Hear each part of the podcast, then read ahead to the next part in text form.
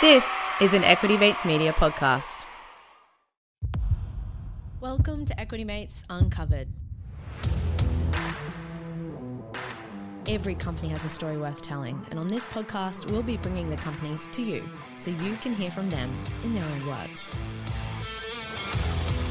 Welcome to this episode of Uncovered by Equity Mates, the podcast that shines a light on some of the companies that don't receive as much media or analyst attention. We believe that every company has a story worth telling, and that is what we do on this podcast. We hear fascinating stories of companies from Australia and around the world from the company leaders themselves. We're speaking to CEOs, founders, and company leaders to hear about their company in their own words and where they want to take it next.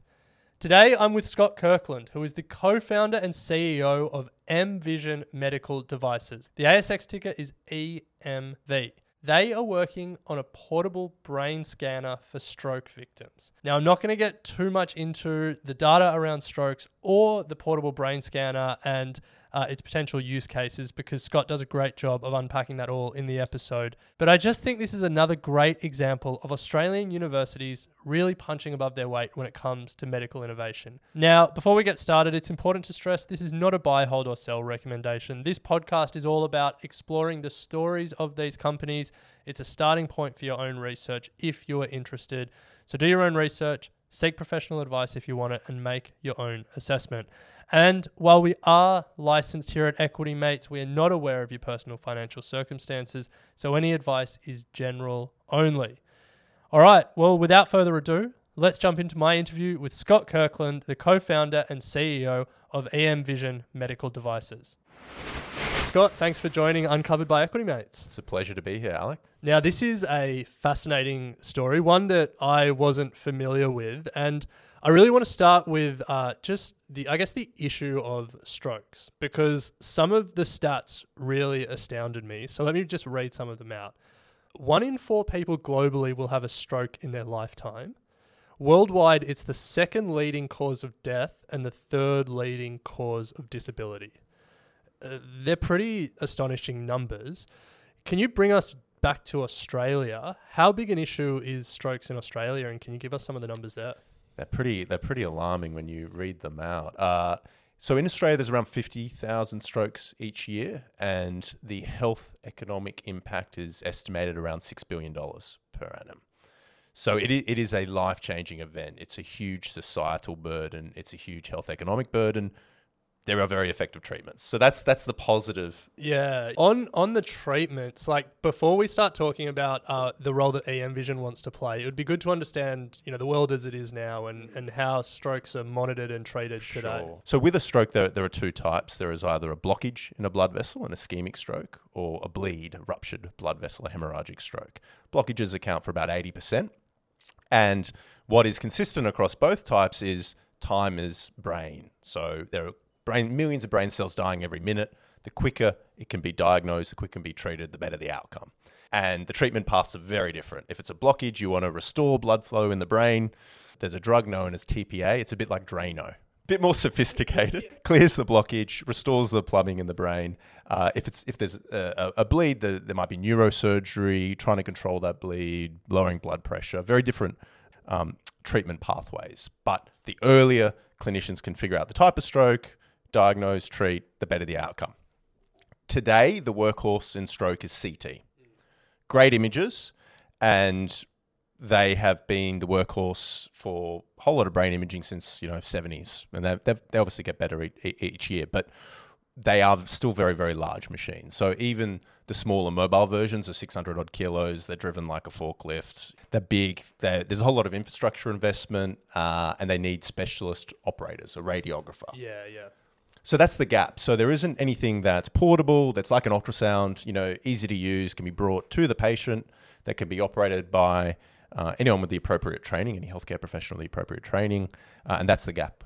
Yeah. But ultrasound's really bad at doing the brain, so that's really the gap we're filling. So like ultrasound, but but imaging the brain at the point of care. Yeah. Okay. So time is brain. That's mm. a, I like that one. That's um, a good line. So that's the I guess the world as it is now. Let's talk about the world that uh, you guys are trying to to build and the mm. change you're trying to affect. This uh, technology came out of the University of Queensland, And their commercialization company, UniQuest, uh, wrote something about the device that I think frames, I guess, the scale of the ambition. UniQuest wrote this device could well have the same life saving potential as the widespread introduction of defibrillators 20 years ago. Big call. I like that. Yeah. I like that. and, and there's a whole Packer Whacker story we can talk about when Packer, I think, fell off a horse at a polo match, had a heart attack. An ambulance happened to be there with a defibrillator, saved his life. He then spent, you know, millions of dollars to roll them out widely across New South Wales. But it, it is a huge market, absolutely. But I think for us, we don't want to be, you know, 343rd CT manufacturer. Mm. We're, we're focusing on a one of a kind device or devices uh, in an ecosystem with effectively no or very little competition. Yeah. So, so that's one of the important elements to appreciate. We're not trying to replace CT or MRI. We're focusing on the environments where clinicians need brain imaging. They need to, a more objective view of what's going on with the patient, but CT isn't practical or accessible. So the the ambulance portable device, or the, even just the backpack version, is pretty fascinating. And I, guess for the the one in the hospital, you understand like um, you know, rather than taking a patient to the device, you can sort of constantly monitor them in where they are in the hospital. Uh, but for the ambulance and the portable one, can you talk to us about you know the use case and the potential for that? Mm, sure. And and we're taking all, all, the learnings from our hospital device and, and transporting that to our ambulance version. The next milestone we have coming up end of this quarter is the fabrication of an advanced prototype. And then we uh, roll into healthy volunteer studies with that device. And then next year we're slated for road and air ambulance trials. So it's, it's moving along nicely. The headset we're targeting under 10 kilograms, ca- literally carried in the backpack by paramedics.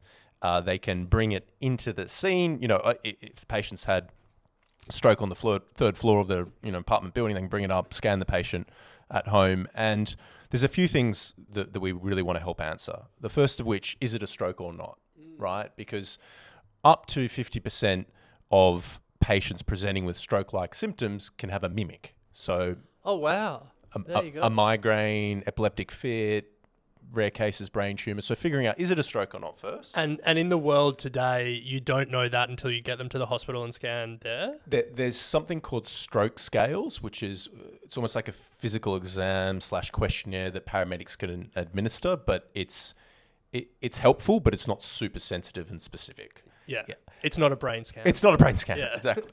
Uh, and and it's all about combining outputs from a brain scanner with those tests. Yeah, yeah, yeah. Uh, as they would with a CT. So paramedics op- run the scan and it's very quick. You know, so our first generation device, you know, targeting under five minutes for, for, for the scan process. The outputs can then be sent to the hospital, to the neurologist. And again, we want to answer, is it a stroke or not? If it is a stroke, what type? Is it the ischemic, the blockage, or hemorrhagic or bleed? Where is it? Show us a picture. Where is it approximately in the brain? And figure out where do we first, where do we send them? Because maybe the nearest hospital isn't the right place. It might be better to go further to a comprehensive stroke center that has the Drano, the TPA that we were talking about earlier, or, or um, something called thrombectomy, which is the surgery to, to, to remove the clot. Or, you know, really where, where we're ultimately heading, and we're working with a group called the Australian Stroke Alliance, and the longer term ambition is to open the door to being able to administer those drugs on scene. And they have a um, something called a mobile stroke unit operating in Victoria at the moment. It's a multi million dollar truck with a CT scanner on the back uh, inside rather, and a van following behind with specialised staff, and they're turning up to code strokes or suspected strokes within 40 kilometres of the Royal Melbourne Hospital, and they tell us stories about seeing patients that have paralysis all down one side of their body, and they'll assess them, they'll look at their symptoms, their history, they'll give them a scan, and if they're eligible, they'll treat them, and literally 45 minutes later, they can use move their arm, they can move their leg, you know, they can walk out of hospital on their own steam. Um, and but but there's a very small amount of patients that are receiving that level of particularly what's called golden hour care. So the idea is if you have something portable, lightweight, operated by paramedics, you don't need to customize an ambulance.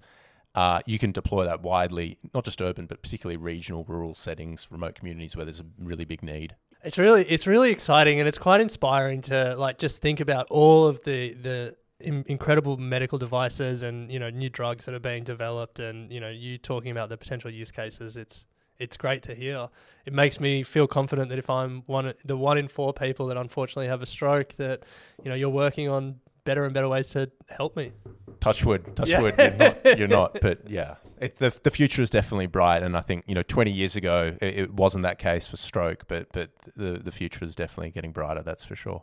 So let's take us back to the University of Queensland. Sure. And and I guess take us through the journey of how this technology was developed and I guess the where it is now. Sure, sure. So going back, I mean, the, the journey with the underlying technology at, at the University of Queensland started around 2008, 2009. Um, very talented research team, over 20, 20 individuals there, led by uh, Amin Abbosh, Professor Amin Abbosh and Stuart Crozier. Stuart Crozier is now our Chief Scientific Officer. Um, and just yeah. just sorry to interrupt, but to pause on their credentials, uh, I think was it Stuart was uh, instrumental in developing the MRI. it, he, he instrumental in developing a, a image correction technique, an IP that is now in two thirds of all MRIs. Okay, so yeah. he's he's licensed at GE and Siemens, and it's like billions of scans worldwide have, Yeah, have, have been impacted. So that's yeah, Stuart's got fantastic credentials. So when we came along 2015, 2016, there was a very promising concept idea in the lab. This this you know miniaturized prototype that could image the brain, but we needed to take it out of the lab and develop a prototype that would be suitable to go on patients.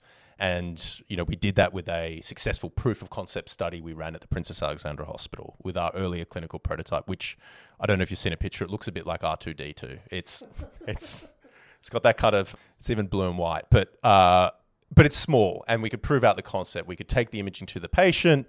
We could capture signals that our algorithm team could make sense of and see. We've got this capability to differentiate between stroke types. Is it a bleed? Is it a blockage? And, and generate images. So from there, fast forward, we had to go from a clinical prototype to a what we call a commercial unit. So designed for manufacture, robust, uh, meeting international medical device standards, uh, and we're now running much larger trials to generate the data we need for FDA, CE, TGA to begin marketing the product. Yeah, the uh, the trial process for any medical device or anything like that just seems like a just a long a long time.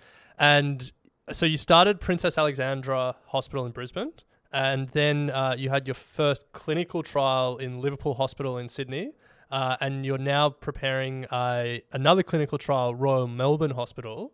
I imagine you're getting the, the frequent flyer miles up. yeah, that's that's true. Just o- o- on your on your comment about the process, it, it, it does take time. It's a medical device. You know, Yeah. you need to prove it's safe and effective, and, and we are doing something novel. So you need to prove from ground principles. You know, you're not another ultrasound or another CT, but you know, you compare it to phase three drug development. You know, our clinical trials are less than four million dollars at the moment, right? Mm. phase three is 50 100 150 you know so so uh, and you don't have you know that binary risk element that you can get in, in, in pharma so it does take a long time but i think there are quite a few advantages with the medical device pathway so we ran that proof of concept study at princess alexandra in brisbane we're now running a multi-center study which has three sites so liverpool and royal melbourne both those sites are live and enrolling and then the Princess Alexandra will be enrolling. Hopefully, by the time this airs, we're enrolling patients uh, up in Brisbane. And there are a couple of phases to that. There's a pre-validation phase focused on generating safety data, hardware verification, usability, and more data to feed into our AI models. And then there's a subsequent validation phase to confirm our sensitivity and specificity. And so at the end of that process, we go to the FDA and TGA, etc. Yeah, Yeah, okay. yeah. And so early days, but what uh, what have you seen so far? From the current study, Yeah. stay, stay tuned on the ASX. yeah, fair enough, fair enough. Uncovered, where every company has a story worth telling. When I was researching uh, EM Vision, it's interesting to see just how much government has got behind it. New South Wales, uh, federal government, I'm sure other state governments, but also, I guess, the stroke advocacy community. So tell us what that journey's been like. Did they get it from day one? Was there a bit of uh, education that had to go with these groups? Well, well, when when we arrived in, in, in Brisbane and met the research team and, and visited the lab, they actually had three lightweight portable scanners. They had a brain scanner, they had a torso scanner, and they had a skin scanner. And so we evaluated all three. And the reason we took the brain scanner forward is because every clinician, every nurse, every paramedic, every neurologist that we talked to as part of our research process said, this is a good idea. We need this. Oh, wow. Right? Yeah. So, so of course, there's always skepticism. Show me data or show me more data, which is normal. Uh, but no one said this is a bad idea. So uh, that that gave us a lot of confidence that this is that we're starting with a genuine unmet need. And then in terms of the grants have been fantastic. So it's close to $20 million that we've secured in non-dilutive grant funding. And, you know, I mentioned earlier there's about a $6 billion economic health economic burden in Australia. So you can understand why the government's motivated to support innovations that can reduce that burden. Uh, but also if we can keep manufacture local, you know, if we can create more STEM jobs, they're all good value adds. So Yeah, it's really exciting. The I guess the health technology that's coming out of Australia. There's obviously some of those big names that you think about, but the amount of innovation that's happening in universities is pretty exciting.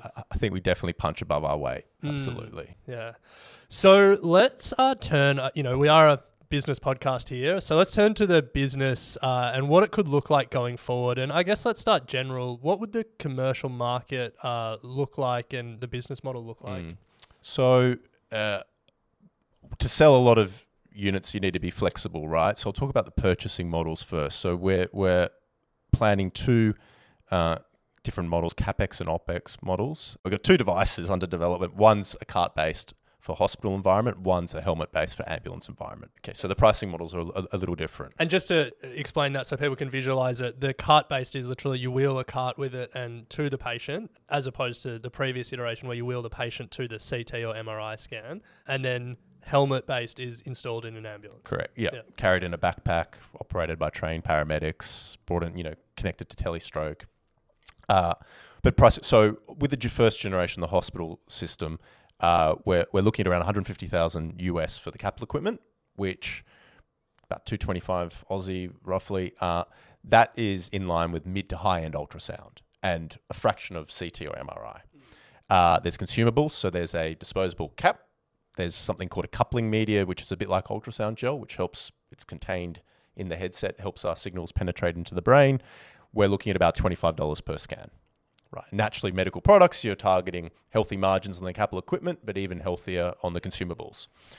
Uh, and then there's preventative maintenance and service. You know, annual contracts can be about 10% the capital equipment per annum. So is that the other model is a is a OPEX monthly subscription, and we did a lot of research with a group called IDR Medical uh, for the US in particular to understand, you know, do they prefer, do they want to pay up front? Do they, you know, they want le- leasing models? What's the preference? And and it was basically kind of 50-50. okay. you know, it depends when you talk to us how much budget I've got left, et, Yeah, yeah. et cetera. So, but we know we need to offer subscription models in certain markets. So approximately 8,000 US a month, you know, fixed term, you know, everything bundled in, the device, training, accessories, consumables, but a quota of consumables. And if they go above, there's a surcharge. So those are the two mainstream purchasing models. And then the market itself. So again, focusing on Gen 1 first, we're looking at ICUs, stroke wards, and regional emergency departments. Okay, and and the use cases are slightly different based on those. cu- In ICUs and stroke wards, we're looking at a monitoring paradigm after treatment to keep a closer eye on patients. So today there is nothing by the bedside to image the brain, right? And keep it. uh, Have they had a secondary bleed, recurrent strokes, all these complications that can occur?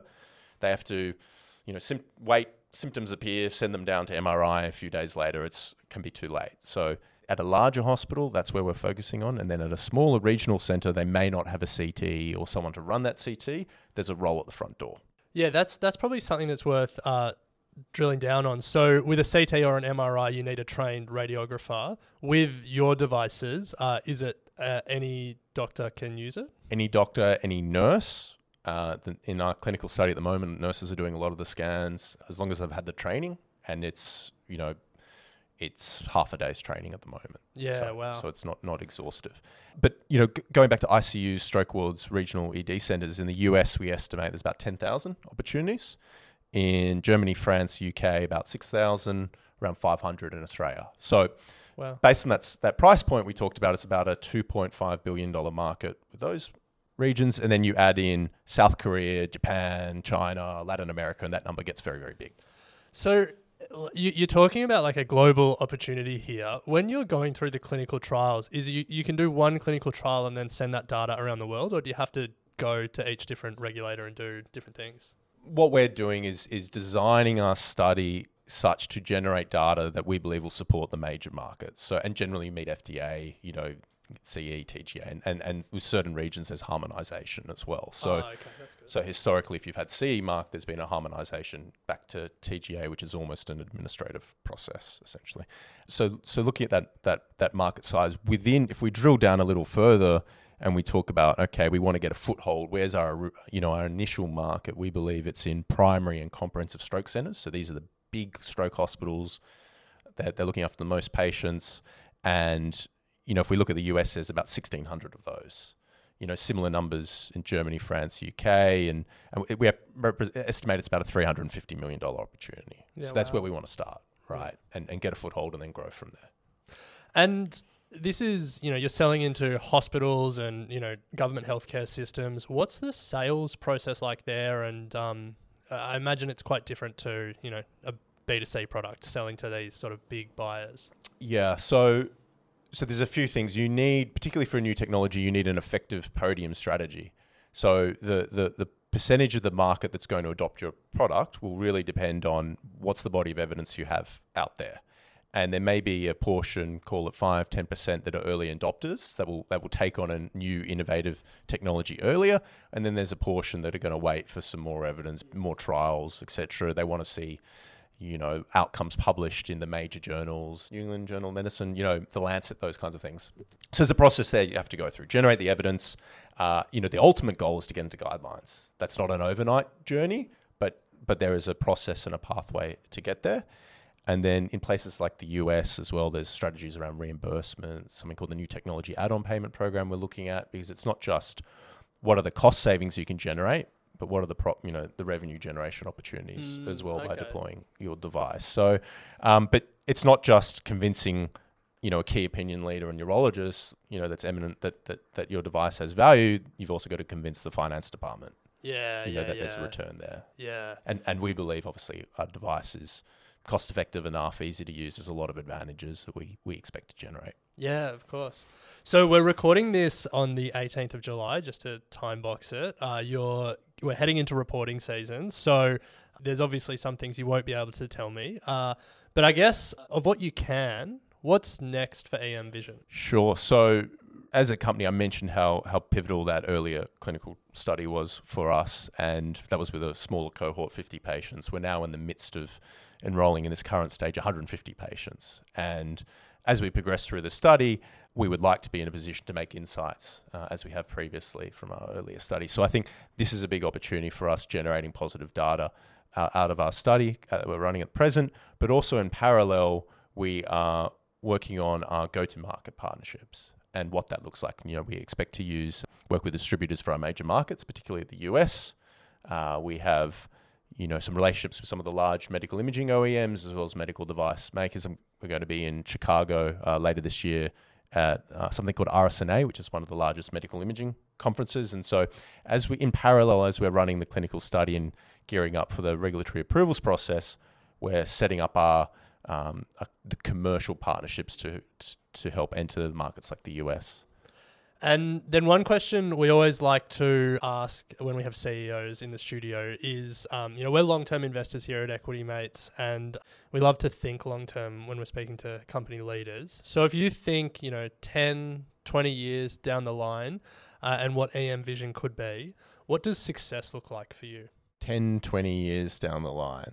Well, something we've learned is, and, and one of, one of one of my colleagues is probably his favorite mantra is is do one thing, do it do it well, and what that means is we don't need seven products to be a multi-billion dollar business. You know, with our current product stream, with the portable two brain scanners uh, focusing on stroke, we could be a very successful business.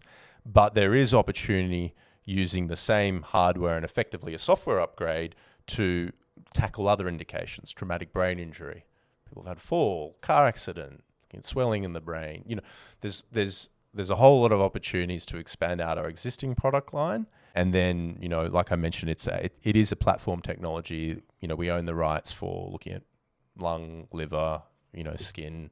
But that's, you know, we want to build a healthy business on our existing product line and then tackle tackle those other Yeah. other markets downstream. Fascinating. Now, uh, Scott, I want to say a massive thank you for coming in. One final question. Um, just before we turn the mics on, you mentioned that National Stroke Week was coming up, the 7th to the 13th of August this year. So, for people that, like me, weren't aware of some of those stats around strokes, uh, what should we be doing or what should we be aware of in National Stroke Week? Yeah, I, I would encourage everyone to head to the Stroke Foundation website. There's some there's some fantastic resources there. I mean, we're talking about providing portable urgent brain imaging, which is a really important piece of the puzzle, but it's not the only piece of the puzzle. You know, it's it's also important for people to be able to recognize the signs, the symptoms of stroke. And the better equipped people are to do that, the quicker they can call triple zero and, and, and then brain imaging can play an important role. So Stroke Foundation is a fantastic advocacy, advocacy group and, you know, we're, we're proud to get behind that uh, initiative. Love it. Well, Scott, thanks for uh, joining us today. Good luck uh, uh, with your clinical trials and what comes next. Thanks, Alec. It's been a pleasure. Well, Equity Mates, I hope you enjoyed that interview with Scott Kirkland, the co founder and CEO of EM Vision. If you want to learn more about EM Vision, there is an article on the Equity Mates website that unpacks the company in a little more detail. Uh, the link to that is in the show notes. If you want to hear more episodes of Uncovered, head over to the Uncovered by Equity Mates feed. Make sure you're subscribed so you don't miss an episode. Until next episode, thanks for listening. Thank you for listening to this episode of Uncovered by Equity Mates. A reminder that nothing on this podcast should be taken as a buy, hold, or sell recommendation. This podcast is intended to uncover new ideas and be the start of your research process, not the end of it. If you would like a company featured on Uncovered by Equity Mates, please reach out to contact at equitymates.com. Equity Mates Media operates under Australian Financial Services Licence 540697. You have been listening to an Equity Mates Media production. In the spirit of reconciliation, Equity Mates Media acknowledges the traditional custodians of country throughout Australia and their connections to land, sea, and community. We pay our respects to their elders, past and present, and extend that respect to all Aboriginal and Torres Strait Islander peoples today. This podcast is intended for education and entertainment purposes. Any advice is general advice only and has not taken into account your personal financial circumstances, needs, or objectives. Before acting on general advice, you should consider if it is relevant to your needs and read the relevant product disclosure statement. And if you're unsure, please speak to a financial professional. The hosts of this podcast and their guests may have positions in the companies mentioned. Equity Mates Media operates under an Australian Financial Services Licence 540697.